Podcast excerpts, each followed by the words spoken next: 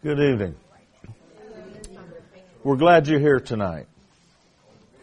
Since you're sitting, I think I'm going to sit. Maybe I'm getting old or maybe I just worked hard today, but I'm tired. so I'm going to sit. If you have your Bibles, turn them with me to the book of Philemon. I was thinking a moment ago, this may be the New Testament book that we know the least about, and I'm speaking on the averages here. Um, most of us are familiar with passages of scripture that come from other books in the New Testament, but when it comes to Philemon, that's uh, that may be one of the most unknown and unappreciated books of the New Testament. We'll see. Having said that, I will say I think it's one of the most interesting books in the New Testament. And I think uh, we'll, we'll, we'll hopefully get a sense of that tonight. Before we um, actually start into our study, let's sing and let's pray. Jesus loves the little children all the children of the world, red and yellow, black and white, they are precious in His sight. Jesus loves the little children of the world. Let's do it once more. Jesus loves the little children, all the children of the world red and yellow, black and white. They are precious in His sight. Jesus loves the little children of the world. And let's thank Him for His blessing, shall we? Lord, we are grateful tonight for your mercy and your grace and the way you have extended both to us so gener- generously Oh Lord, we are the recipients of blessings of which we don't even comprehend. And we are grateful for all that you do for us. You're an awesome God. Every day you bless us. You give us life and health and strength and a sound mind. We all have places to live and food to eat and transportation and a sound mind and we're just blessed. Lord, we look all around us and we could make a visit to the hospital or the um, nursing homes or other places and we'd realize right quick that we're on the blessed side of things. So we're grateful tonight. We give you praise and we give you glory. We love your word. Thank you, Lord, for giving us the opportunity and the desire to study it. So tonight, Lord, would you open our eyes to the principles that are taught by this short little epistle tonight. Help us to comprehend and understand perhaps why it's included in the Word of God. We ask it in Jesus' name. Amen you'll see on the board several names. Probably one is really familiar. The rest, not so much. I'm not going to ask you, I'm, I'm going to ask you a question, but I'm not going to, I'm not going to put you on the spot and, and have you answer it out loud. But I just wonder if I could have a show of hands if other than the title of this book, Philemon, is there anybody who could tell me anything about Philemon? Now I'm not going to ask you to do it. I just want, I'm just curious. Can anybody tell me anything about Philemon other than that he is the, the, the name of this? Okay. One. Okay. What about the name Demas? Anybody tell me anything about Demas? Uh, what about Tychicus? Almost sounds like something that would bite, doesn't it? of course, we all know about Paul. I think all of us have some familiarity with Paul.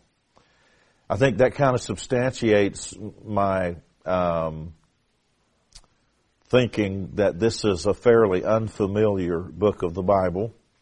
Um, in in my Bible, it's all on one page, so you don't even have to turn the page to to, to read it all. Um, and so, what I'd like to do is to tell you the story. Remember the old hillbilly song? Let me tell you the story about a man named Jed, a poor mountaineer, but who kept his family fed. Well, forget Jed. I want to tell you the story about Philemon and then we're going to read the book of the Bible together, and then we're going to discuss it and its implications and what it actually teaches us and and why it might be included in the canon of scripture.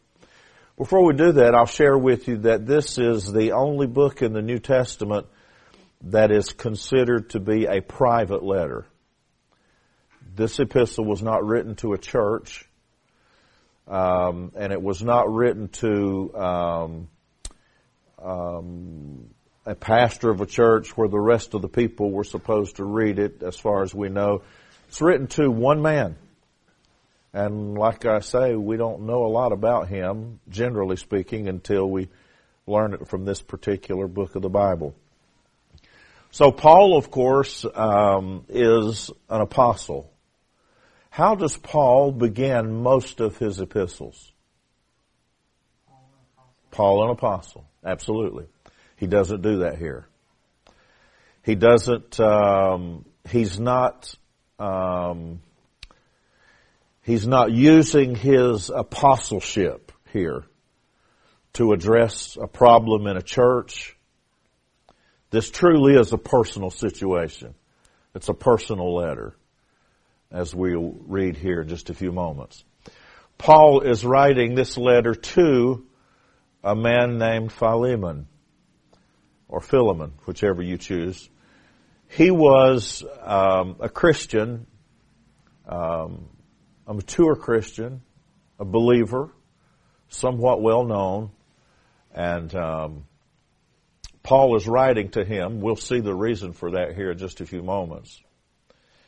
Um, we read about Onesimus. Onesimus was a slave. He was a slave who ran away from his master. Um, Philemon was his master. It wasn't uncommon in Bible days. Um, slavery was extremely common. If you go into the Old Testament, remember how that God's people ended up being slaves in Egypt? You turn to um, uh, later in history, and uh, all throughout history, there have been slaves. Sometimes the slaves, in the case of the Old Testament, were Jewish. Sometimes the slaves, as was the case often in European countries in in later years, uh, the slave were white people. Um, many were enslaved, and then later on in the history that we're most familiar with, uh, there were um, African Americans who were enslaved. Before we finish tonight, if time allows, I think probably we'll have a discussion about why the Bible never outrightly condemns slavery. Um, I will tell you this, the Bible in principle is against slavery. We know that. The principles of Scripture would lead us to treat our fellow man better than what is traditionally thought a master would treat a slave. Even in the New Testament epistles, do you remember those scriptures where the Bible talks about servants be obedient to your masters? Even in Paul's day, slavery was common. Um, it has been said there's different figures. I've read three out of five people in the American, in the uh, Roman Empire, three out of five were slaves. Over half the people in the empire were slaves. I read uh, just this afternoon that 60 million slaves um, were um, present during this time in which Paul ministered here. So it always has been a, a situation that has been with us as humans Um, and yet something that neither Jesus nor Paul, none of the rest of the New Testament writers, came out um, blatantly against. Although the principles that we were singing just a few moments ago, Jesus loves the little children, all the children of the world would tell us we need to respect and love one another.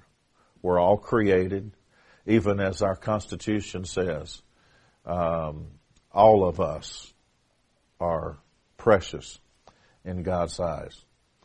Um, yet we have this this ugly custom behavior situation that has lingered all throughout history, um, and and perhaps we'll spend a little more time talking about why that has never been addressed in a in a head up way uh, hitting it head on uh, by the scripture.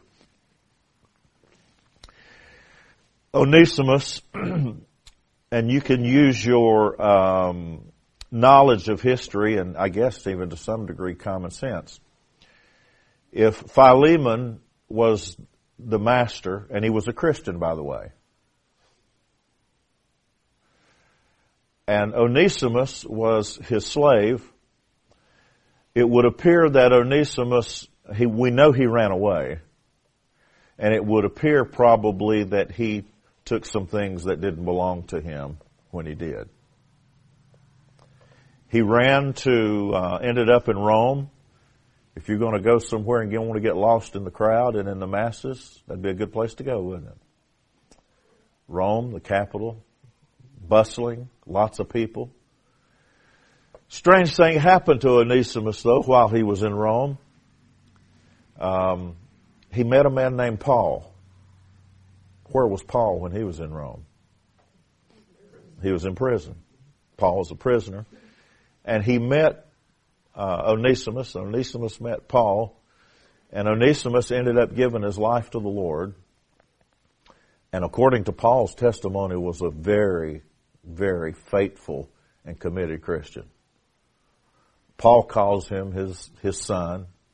He loved this man, and um, I don't know if Paul knew that he was a slave in the beginning or not, or if Paul was able to reach him with the gospel, and Onesimus was converted, and uh, then later uh, Paul found out that he was a runaway slave.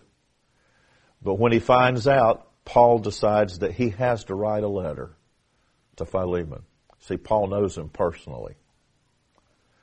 And Paul writes a letter to Philemon and says, um, I have Onesimus here. And he is, he's come to Christ. He's one of us now. And I'm going to ask you to receive him now as a brother. Paul says, Paul told Onesimus he had to go back. You've got to go back. But he also asked Philemon to please treat him not as a slave, but more than a slave, a brother. Treat him as a brother when he gets back. And if he's done any wrong, stolen anything, put that on my account. I'll take care of it. So Paul is standing up for him, coming to his aid to assist him. Philemon in those days, uh, how typically in his day and in any age how typically would a uh, what typically would a slave owner do upon receiving back a runaway slave? Yeah. Um, in Bible days, here's usually what would happen. They would um, they would brand the letter F not our English F, but the equivalent. They would brand an F on the forehead, and that was significant of the word, the word from which we get the word fugitive. A fugitive, and that would be branded on their forehead. That's if they weren't killed. Many of them were killed. You get a runaway, they, you get them back, you don't even fool with them anymore because you're afraid they're going to cause an uprising among the rest that are there. So it's easier just to eliminate them. That's what history says. So Paul knows if Onesimus goes back without some type of um, advocate or somebody trying to correct this situation, he knows what the end of Onesimus would be, and Paul couldn't couldn't hardly t- uh, tolerate that. So um, he sends him back, pleading for Philemon, pleading for Philemon to be forgiving. In great measure, this book is about forgiveness. Um, when it comes right down to it, Onesimus is is kind of a um, metaphor. This is a true story. I'm not suggesting it's just a metaphor, but it's kind of a metaphor of who we all are, because we all were separated from God, right? And we needed to be reconciled and brought back to Him. And Paul makes the plea, treat him like a father. Treat him like Christ would treat him, not like the culture says you should treat him. So, if you have your Bibles open, we're going to read verses 1 through 25. That's the entire book of Philemon. Paul, a prisoner of Christ Jesus.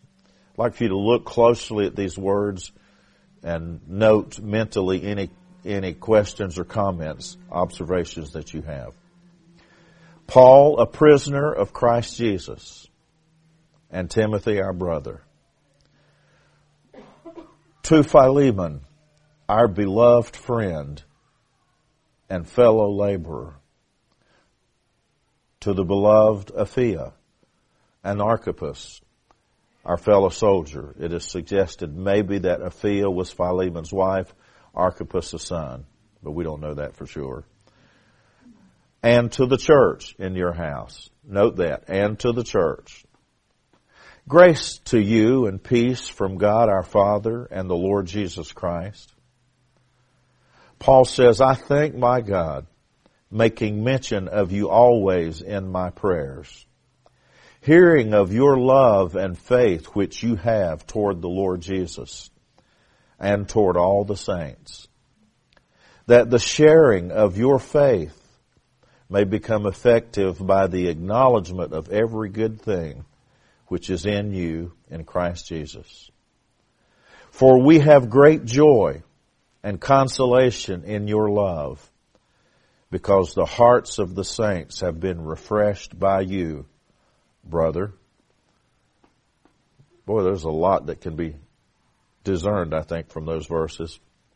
Verse 8, Therefore, though I might be very bold in Christ to command you what is fitting, yet for love's sake I rather appeal to you, being such an one as Paul the aged, and now also a prisoner of Jesus Christ. I appeal to you for my son, Onesimus, whom I have begotten while in my chains who was once pro- unprofitable to you, who was once unprofitable to you, but now is profitable to you and to me. I am sending him back.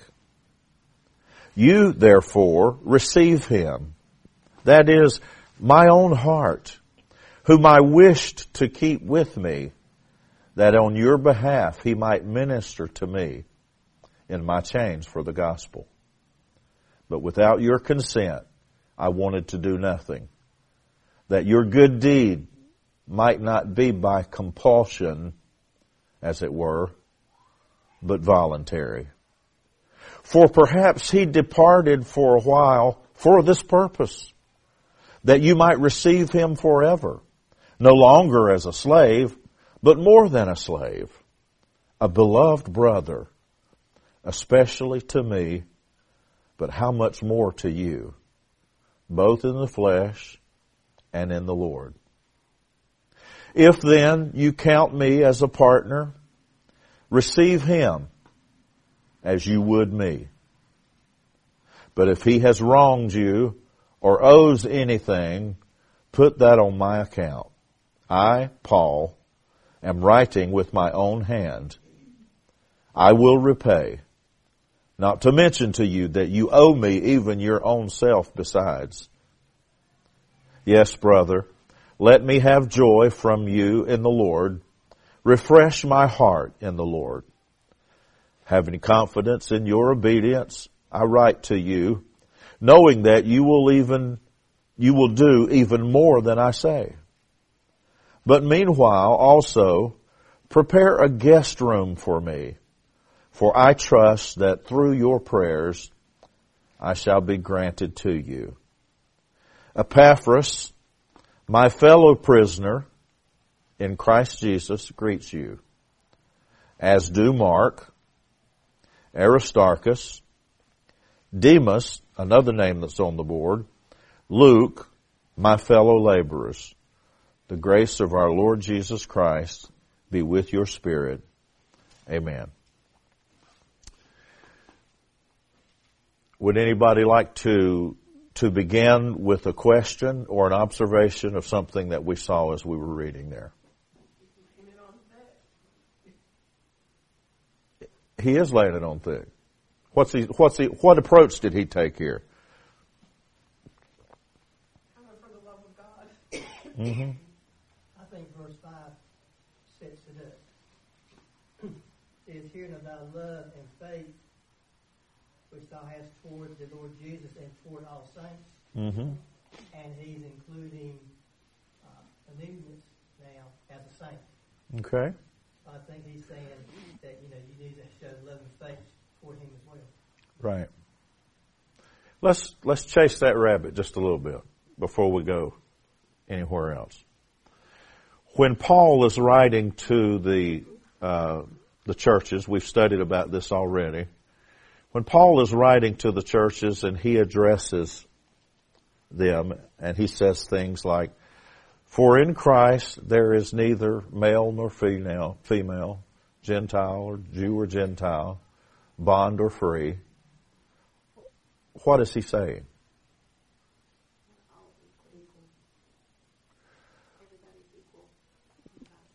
In God's eyes, yes.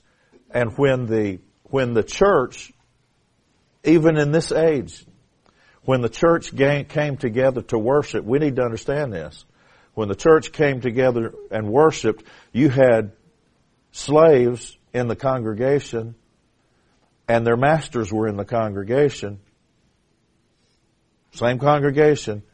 But when they walked through those doors in the place of worship, all that was laid aside. There was no master and slave inside the church where worship took place because we're all one in Christ. All of that just was put aside or supposed to be put aside. One of the things that I can remember when I was growing up, um, and one of the things I appreciate about my heritage in in um, in this church, um, or as some would say in our denomination, one of the things I appreciate is I can remember from the time from the time I can remember. I don't remember what age that would be, but from the time I can remember, as a little bitty kid, I can remember coming together in conventions and all that kind of thing. And, and black brothers and sisters and white brothers and sisters, we came together and we worshiped. I never grew up knowing any different. That's all I've ever known. Um, and I'm told that our church has been one of the one of the first to have ever done that. Uh, because from the very beginning, we have, we have some of my best friends, even today, are African American preachers. Great. Floyd Collins, I've been trying to get Floyd Collins to come preach for us for several years. One of these days I'm going to get him. I better hurry though, because he's getting old. But he say, I'll, I'll come, I'll come. You just let me know when. then I'll mention it to him. Well, I'm, I got a lot going on right now. but I'd love to have him come and preach. He's a, a, a dear friend and a great man. But lots and lots of men that I have served with and served under, um, that's never been an issue for, for me and it's never really been an issue in our church. The, I can remember pictures of uh, of scenes that were quite different from that. I guess what I'm trying to say is from the time I can even remember when I was a child, it seems to me, as best I can understand, I was raised to do this thing the biblical way. And that is when you came to church, we all saw each other as brothers and sisters in the Lord. That's just the way it was. Even on the street. Even on the street. Even on the street. But as I mentioned earlier, the the um, it, it's not always been that way in the world, by a long shot. so when Paul uh, is talking to Timothy, excuse me, Paul is talking to Philemon, and as Ronnie says in verse five, Paul says, I, I'm hearing of your love and I'm hearing of your faith, which you have toward the Lord Jesus and toward all the saints. Uh, Ronnie's exactly right. He's, and, and so is Miranda. How did you word that, Miranda? He's laying it on thick from the very beginning. He's letting him know, now I've heard that you do this right. I'm getting ready to put you to the test, but I expect you to pass this test. Uh, because Paul knows what he's getting ready to say. And I'm expecting you to respond in the way that I've heard that you live your life. And of course, uh, we would have that same expectation. And that is, and there again, I want you, I want us to get this in our minds. When Paul writes to these churches and talks about male and female and Jew and Gentile and bond and free, we need to remember they were sitting down and worshiping together in the early church. And so there's really no reason if Onesimus has come to Christ and he's going back to be with Philemon. Philemon is, is confronted with this gigantic challenge.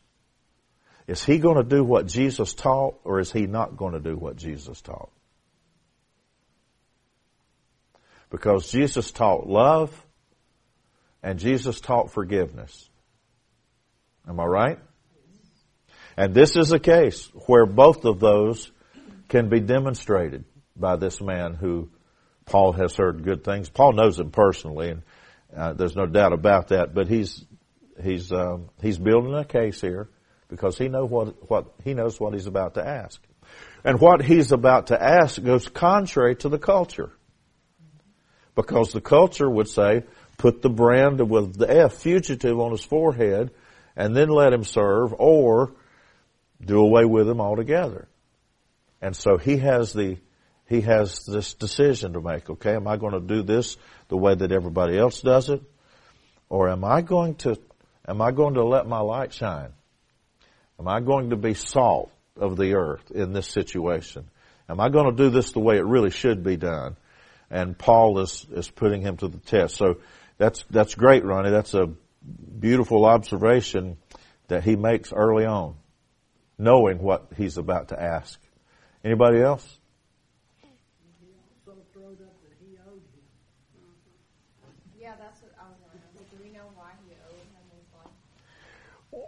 Well, for one thing, he it was probably through Paul's ministry that that Philemon became a believer. So in that sense, you know, you owe me because I've shared the gospel with you, and you you know what the gospel requires, and I expect now that you you will do that. Um, other than that, I don't know that we have any details about that.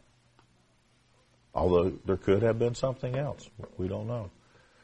There again, this, this actually initially, it appears, was a private letter, not a public letter to a church.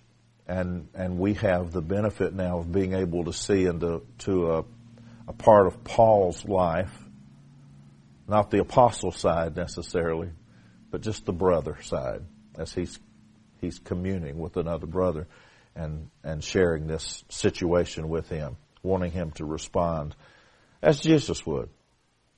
Anybody else? I would venture to guess that uh, women had other slaves also. So now you have to think, um, well, hmm, how, how are the other slaves going to look, look at this? Are they going to be tempted to run away also? I got a decision to make here. Exactly. Philemon you're talking about. Absolutely. And I think that's why one of the reasons Paul is coming to his, um, giving him this admonition and, and how'd you say that again, Miranda? Laying it on thick. he, Paul is acting almost like an attorney for him, isn't he? Pleading for him, mediating for him. Um, because Paul knows he's a son in the faith. Uh, but he also knows what's going to be expected of him by his contemporaries in this particular situation. Ronnie? Carry that on further, he must have been a man of financial stature, Mm-hmm. and he would probably have to worry about how his other constituents are going to look at how he handles the situation. Mm-hmm. So that's going to affect him also. My goodness.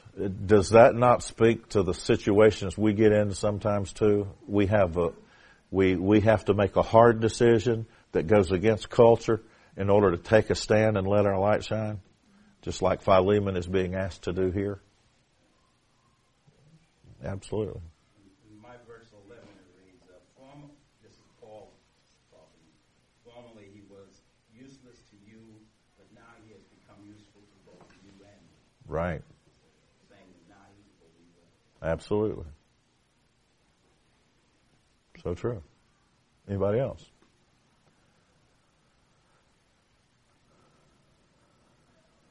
What do you think is meant in verse 15 when it says, For perhaps he departed for a while for this purpose?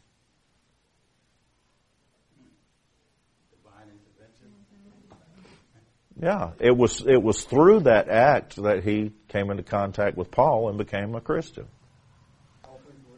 All things work together. A- Absolutely. And uh, the Lord can take any situation in our lives and turn it around for a good thing for us. And obviously that was a good thing for him, meeting Paul and becoming a believer. And, and let's also understand not just a believer, but almost like a right hand man to Paul, helping him, aiding him, assisting him. Um, Paul thought a lot of this man, Onesimus. Anybody else? Well, we don't know if how the story ended. Did Philemon do what he said? Yeah, I, I feel pretty certain he did. Although you're right, this we we didn't read Philemon's response anywhere. Uh, we have what Paul said to Philemon. That's what we have. But you know what? That's really what we need. We need we need to learn. We need to learn how to think like Christ thinks, and how to respond like Christ would respond. A lot of times we respond to the, the issues of life, the challenges of life, in very unchristlike ways. And if we could just be more like Christ, respond like Christ would, it would certainly alleviate um, a lot of strained situations such as we read about here. Um, you can continue to, to think about this. We may in, investigate some other things, but I wrote the name Demas on the board. Does anybody remember hearing the name Demas recently? Do you remember what he did?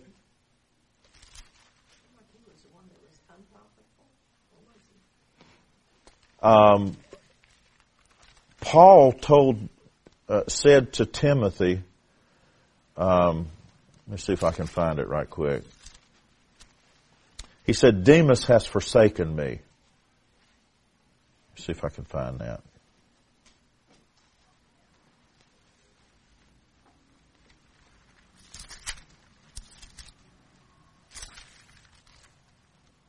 I thought I had that nailed down somewhere, but I've got so much nailed down and highlighted and circled, underlined that it all blends in together. Demas has forsaken me. Let's see, where is that?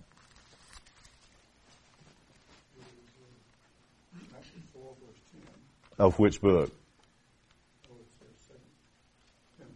Second Timothy four ten.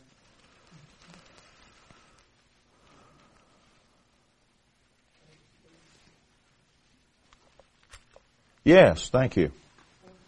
Second Timothy four ten. Uh, Paul says to Timothy, For Demas has forsaken me, having loved this present world. Well, in Philemon, he says, Demas is with me and he greets you. So at this particular point, when this was written, Demas was with him. Later, he wrote about Demas, Demas has forsaken me. What's that tell you? That we should be on guard against?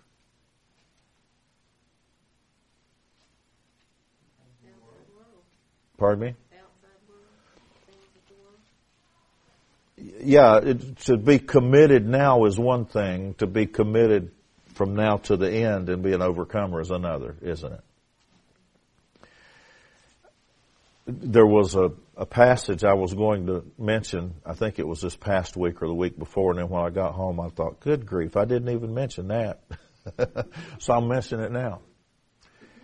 In every single one of the letters to the seven churches, um, and I'm speaking now of Revelation chapter 2 and 3, the letters to the seven churches of Asia, to every single one of them, every one of them talks about how to he who overcomes, this is promised or that's promised, and to he who overcomes.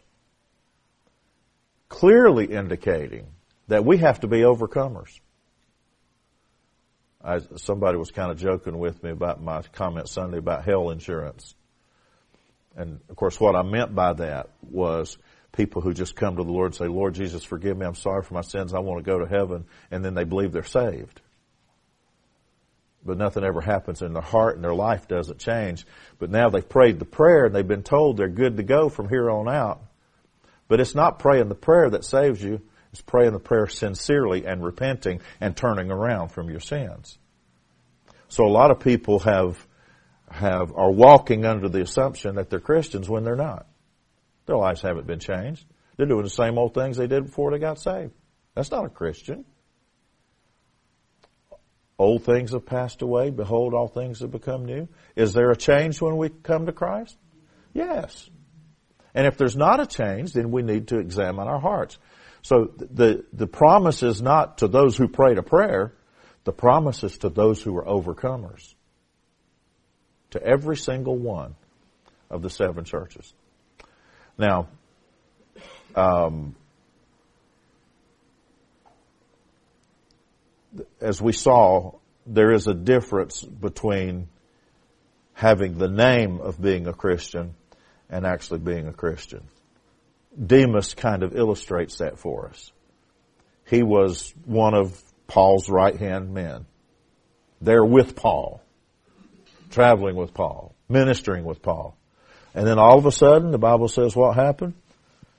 He forsook Paul because of the, this present world. Now, did that mean he had trouble in his life? Did it mean he got his eye on making money instead of who knows what it was, but somehow or another he got his eyes off Christ and got his eyes on other things and he ended up leaving Paul, forsaking him. That's, to me, that's um, kind of a nugget there that we just can't ignore it. Because that's a, that's a warning for each of us. I think one of the things that's so encouraging about Billy Graham was, I guess he's about as faithful and consistent as anybody you could ever see. Uh, right to the very end. I don't know if you saw his, um, watched his funeral or not, and the comments his children made. I thought, wow, what a legacy. What a family. For them to stand up and say the things they did about their dad and how they were raised. How many, how many did not hear that? Yeah, one of his daughters, I'd never heard this story before, told about the, the marriages. Man, if that didn't, that didn't do something to you to listen to what she had to say about that. And she, she had been in a marriage and, and the marriage ended and then on the rebound she married this other guy against the wishes of her daddy and her family. She went ahead and did it anyway, and, and it took just a few days to find out it was a terrible mistake. Yeah, it was, Was it 24 hours? yeah. And she, and she said, I, you know, I didn't, I did, I had to go talk to my mom and my daddy, but what was daddy going to say? What was mama going to say? And turning into the home place, going up the side of that mountain, she turned the corner and she says her daddy was standing there and went up to her and just hugged her, said, welcome home. No judging, no sermonizing, no lectures. Just like God would do, according to what we read in the scripture. The father ran to meet the prodigal son and embraced him and welcomed him home, right? Man, I, I what a testimony. I like to think that's what Philemon did to Onesimus. Welcome home. Welcome home. Uh, Tychicus is another name that um, I've listed there. I'm beginning to believe I studied out of one Bible and bought another one. Because I declare I had these things marked. Either that or somebody moved my paper clips. Oh, here we go. Um, actually, it was in Colossians, I thought, the scripture I was looking for. I wanted to share with you about Tychicus. Yeah, here it is. Uh, Colossians chapter 4, beginning at verse 7. Colossians 4 verse 7. Tychicus, a beloved brother, faithful minister, and fellow servant in the Lord, will tell you all the news about me. I hope you're reading this with me. I am sending him to you for this very purpose, that he may know your circumstances and comfort your hearts. With Onesimus, a faithful and beloved brother, who is one of you, they will make known to you all things that are happening here. So, Tychicus, Tychicus is the guy that Paul entrusted. Dexter, what, what do you call the guy who takes a prisoner and gets him somewhere? Just a deputy or a Okay. Tychicus was a transport officer to take Onesimus back to Philemon. And he was a fellow minister and a servant of the Lord. He transports him. Onesimus is there. And um, it's just amazing. I, I tell you, the more I study the scripture, the more I see how it does like this, and it's all locked together, and it confirms, one passage confirms another. That just excites me. How can anybody not believe that this is the Word of God? I don't get it.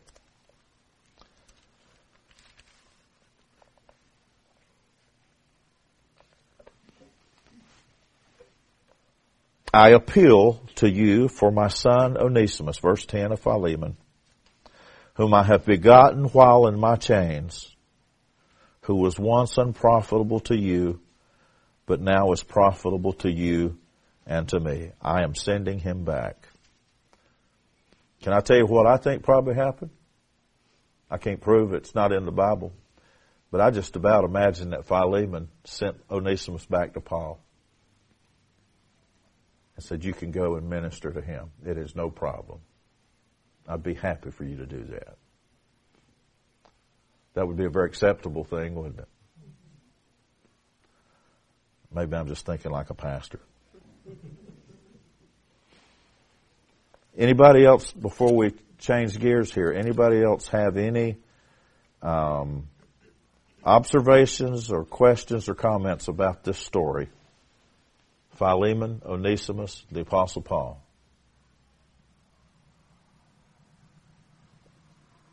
Tell me what we can learn from that, what we should learn from that. that we need to um, and take responsibility for when we do things wrong and, and fess up to them and not try and hide from them. Okay, that's coming from Onesimus, right? Okay, Onesimus uh, teaches us that, certainly. Also forgiveness. Uh, Onesimus has been forgiven. Philemon needs to forgive Onesimus because the Bible says if I won't forgive,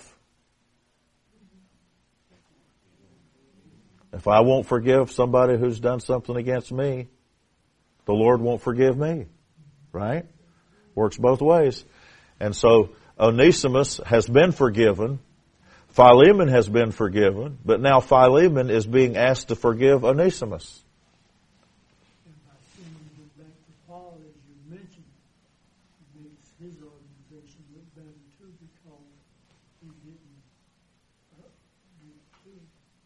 Absolutely.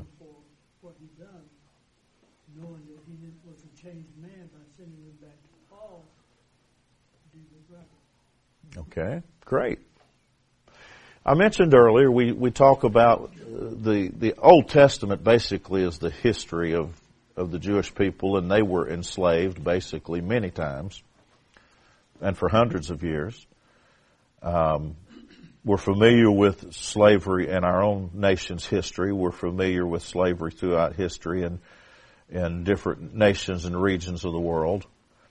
And the Bible never did, you know, God never gave a commandment, thou shalt not be a slave owner. It's not in there. I'd like for us to just think for a few moments maybe why it's not. Before we do that, let's do this.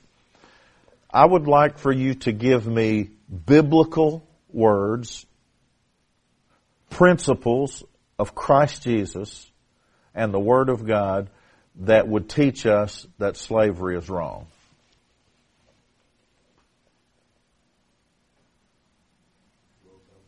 Love thy neighbor. Absolutely. There's others.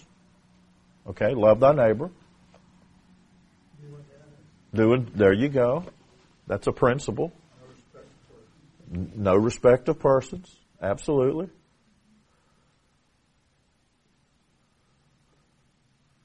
Can you think of any more?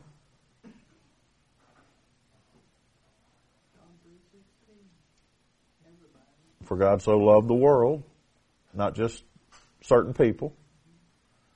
You see, the, the, the thing about it is, we tend, as human beings, to think God loves us most, wherever we come from. Whether you're in the Middle East, or whether you're in Africa, or whether you're in America, you know, we, Americans tend to think that America, that God's the, that we're the apple of God's eye in America. Um, but everybody tends to feel that way. Um, as Dad just quoted the scripture, God is no respecter of persons. And when it comes to nationality and skin color and all that, He's not, because who made us all? He did. He did. I, I think what we see evolving in the church is this. We do not wait for the world to set the standard.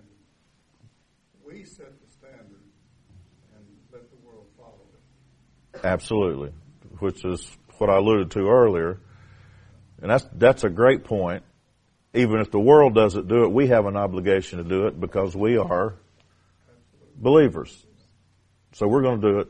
Could I insert here? Sure. From my past as a child growing up in this same church, which was, of course, up at Town Road when I was small, smaller. Well, it was moved there when I was still young, but we had another little building before that. But it was in that church when we had the uh, uh, congregations that met Raleigh or from somewhere that were of different nationality that came, and some of the people of the community were making a real uproar about seeing those people in that parking lot going into our church, which was, I mean, to us, that was the thing to do. I mean, we didn't think anything of it, and that's kind of speaks of the church leading. It does. Absolutely. And uh, that's just the, uh, that that's pushing us down the road of the point I'm trying to make. there's a lot in Scripture. If you believe Scripture and and the things that have been mentioned, like love love thy neighbors, thyself, and forgiveness, and doing to others, and all that you all have said, it it pushes us down that path. So why do you think that that Paul, nor Jesus, nor God in the Old Testament never gave a commandment? It never was a, you know what I'm saying? Never was in writing, never was official. Thou shalt not have slaves. I think that what slavery meant was something different than what we think of as American slavery and kind of more traditional in the, the ancient kind of Near Eastern world slavery are not the same thing. Mm-hmm. Um, a lot of times slavery then was almost more voluntary, putting yourself in the service of someone else. It wasn't being taken by force. It was a matter of circumstance more than, than anything else. Yeah. I was, just reading through Deuteronomy, saying, you know, if you have a slave, set him free on the seventh year, Mm-hmm. unless he wants to stay. And then you just say, okay, then you're then he's your your servant Mhm. forever. But it's his choice. That in that in that situation, that's very true among the people of God. Outside that, the slavery could be very wicked, like I was talking about with the brand and the death sentence if you ran away and that type of thing. Isn't there a difference between a servant and a slave? Isn't there a difference between those two terminologies? Because to, to serve someone, you can do that free-hearted, and maybe you get a reward for it. Yeah. A slave, you're made to do that. Um, biblically speaking, uh, at least in the Greek language, there is no difference. It's, I shared that. I don't know if it was a sermon or Bible study. This is Bible study because I was talking. I had my book with me last week, first year Greek book. One of the first words we learned in Greek was doulos, a slave or a servant, and they're they're the same. Um, so, uh, Dexter. Pastor, when when we started this discussion, you asked us for um, certain parts of the Bible that were quoted. Um, Don't you think that God addressed that without saying the word slavery? I mean, doesn't you- don't you think that through those other things that we, we gave, that He addresses that issue without specifically saying that word? Absolutely. Yeah, I absolutely do. But here's my point. Let me let me flip the coin over and and state it a different way. Um, what would have happened to Paul and to the New Testament church if they had gone out and started um, preaching against slavery? Would they have been um, sidetracked from what their real message was? Would it have created an uproar and a riot and, uh, and a whole social movement that would have detracted from the real message, which was that God sent His Son Jesus to this world? And I think probably for that reason we are taught against slavery in the way that you're describing and the way that all of you have said. But if that had become their message, and there was, a, of course, if three fifths of the people there were slaves, there would have been an uprising, and this cause, which I'll remind you is the most important cause on earth, the message of Jesus Christ. Amen? We tend to lose that sometimes, lose sight of that. But that would have been lost in the more contemporary issue of slavery, and then the, the message of the gospel would not have been shared and received, so forth. Also, I think it might have probably would have had a bigger impact uh, if, like, Philom- Philemon, Philemon, he treated his slaves in front of everybody, put his arms around him, treated him as his brother, brought him into his house, and did X, Y, and Z. You know, I think that would have been more noticeable, Absolutely. and then people would have said, "Oh, wow, wow, look at the way they're treating." Yeah. And in Paul's day, again, the masters and the slaves go sit down together and worship, and there's no distinction between the two there. And like Mom said, it was more than 40 years ago. Let me take that one step further. okay. When people look at you and ask you, why do you do this? Is it better to say because the government said it or because my Lord Jesus said There you go. That's good. Yeah. So the, the higher ideal is always here than in a social movement. Absolutely. Anybody else? There's a whole lot that can be said from a little book like Philemon.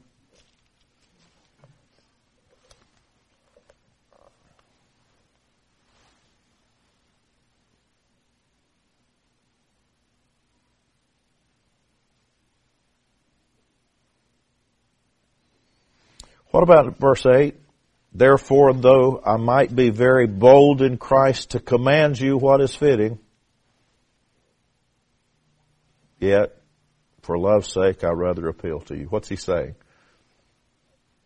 You're probably not like what I'm gonna say, but I'm gonna say it anyway.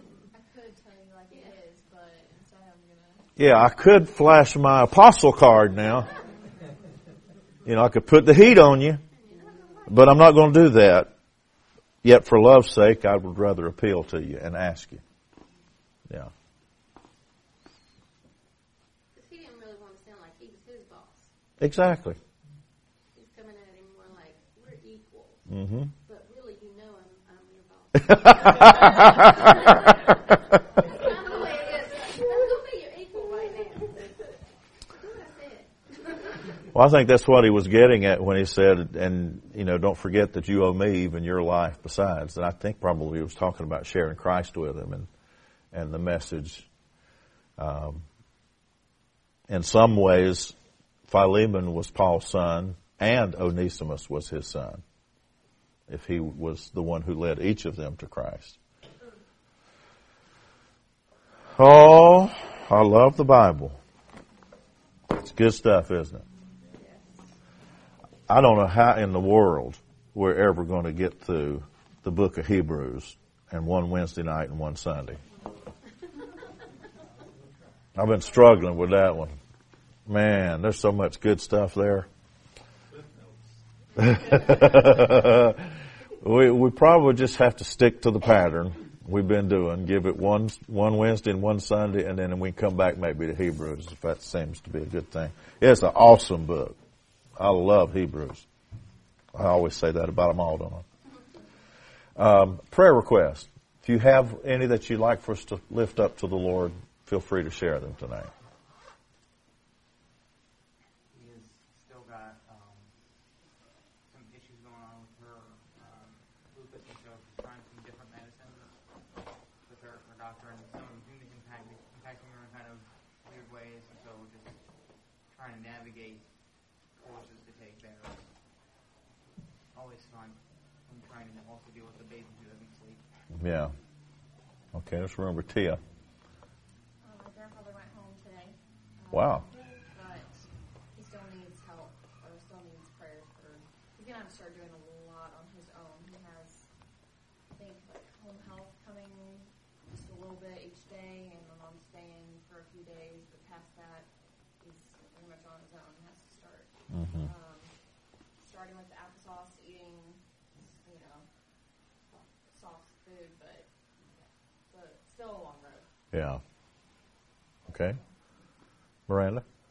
Two weeks from now, on Friday, Ian and Noah both will be getting all of the licenses taken out. So I'm hoping that goes smoothly and that things cover quickly. Okay. Dexter?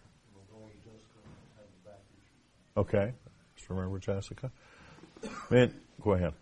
Good report today from Denise Dodson. She's not, what you say, completely out of the woods, but at least some positive things have happened, and they're rejoicing. We're rejoicing in that. Yeah, that would be my brother-in-law's sister that we've been praying. She, she has been unresponsive and pretty much didn't even, as far as we know, know she was here for days now. And um, they say that she, she has a trach, so she can't talk, but she was trying to communicate with them, and and this is the first day in weeks, I guess, that she's had any sign of coming back to normalcy. So they're very excited about today. So we thank the Lord for that. Please also remember Ollie and um, Betty Tilton and and the others. Miranda. Also, my neighbor Tara that is having um, seven chemotherapy for the brain tumor. Okay. All right. Would you help me pray tonight? Let's bow our heads. Lord, we lift up to you these needs. We know that you're a God who understands each one. I'm just reminded, Lord, that we haven't informed you of anything tonight that you didn't already know.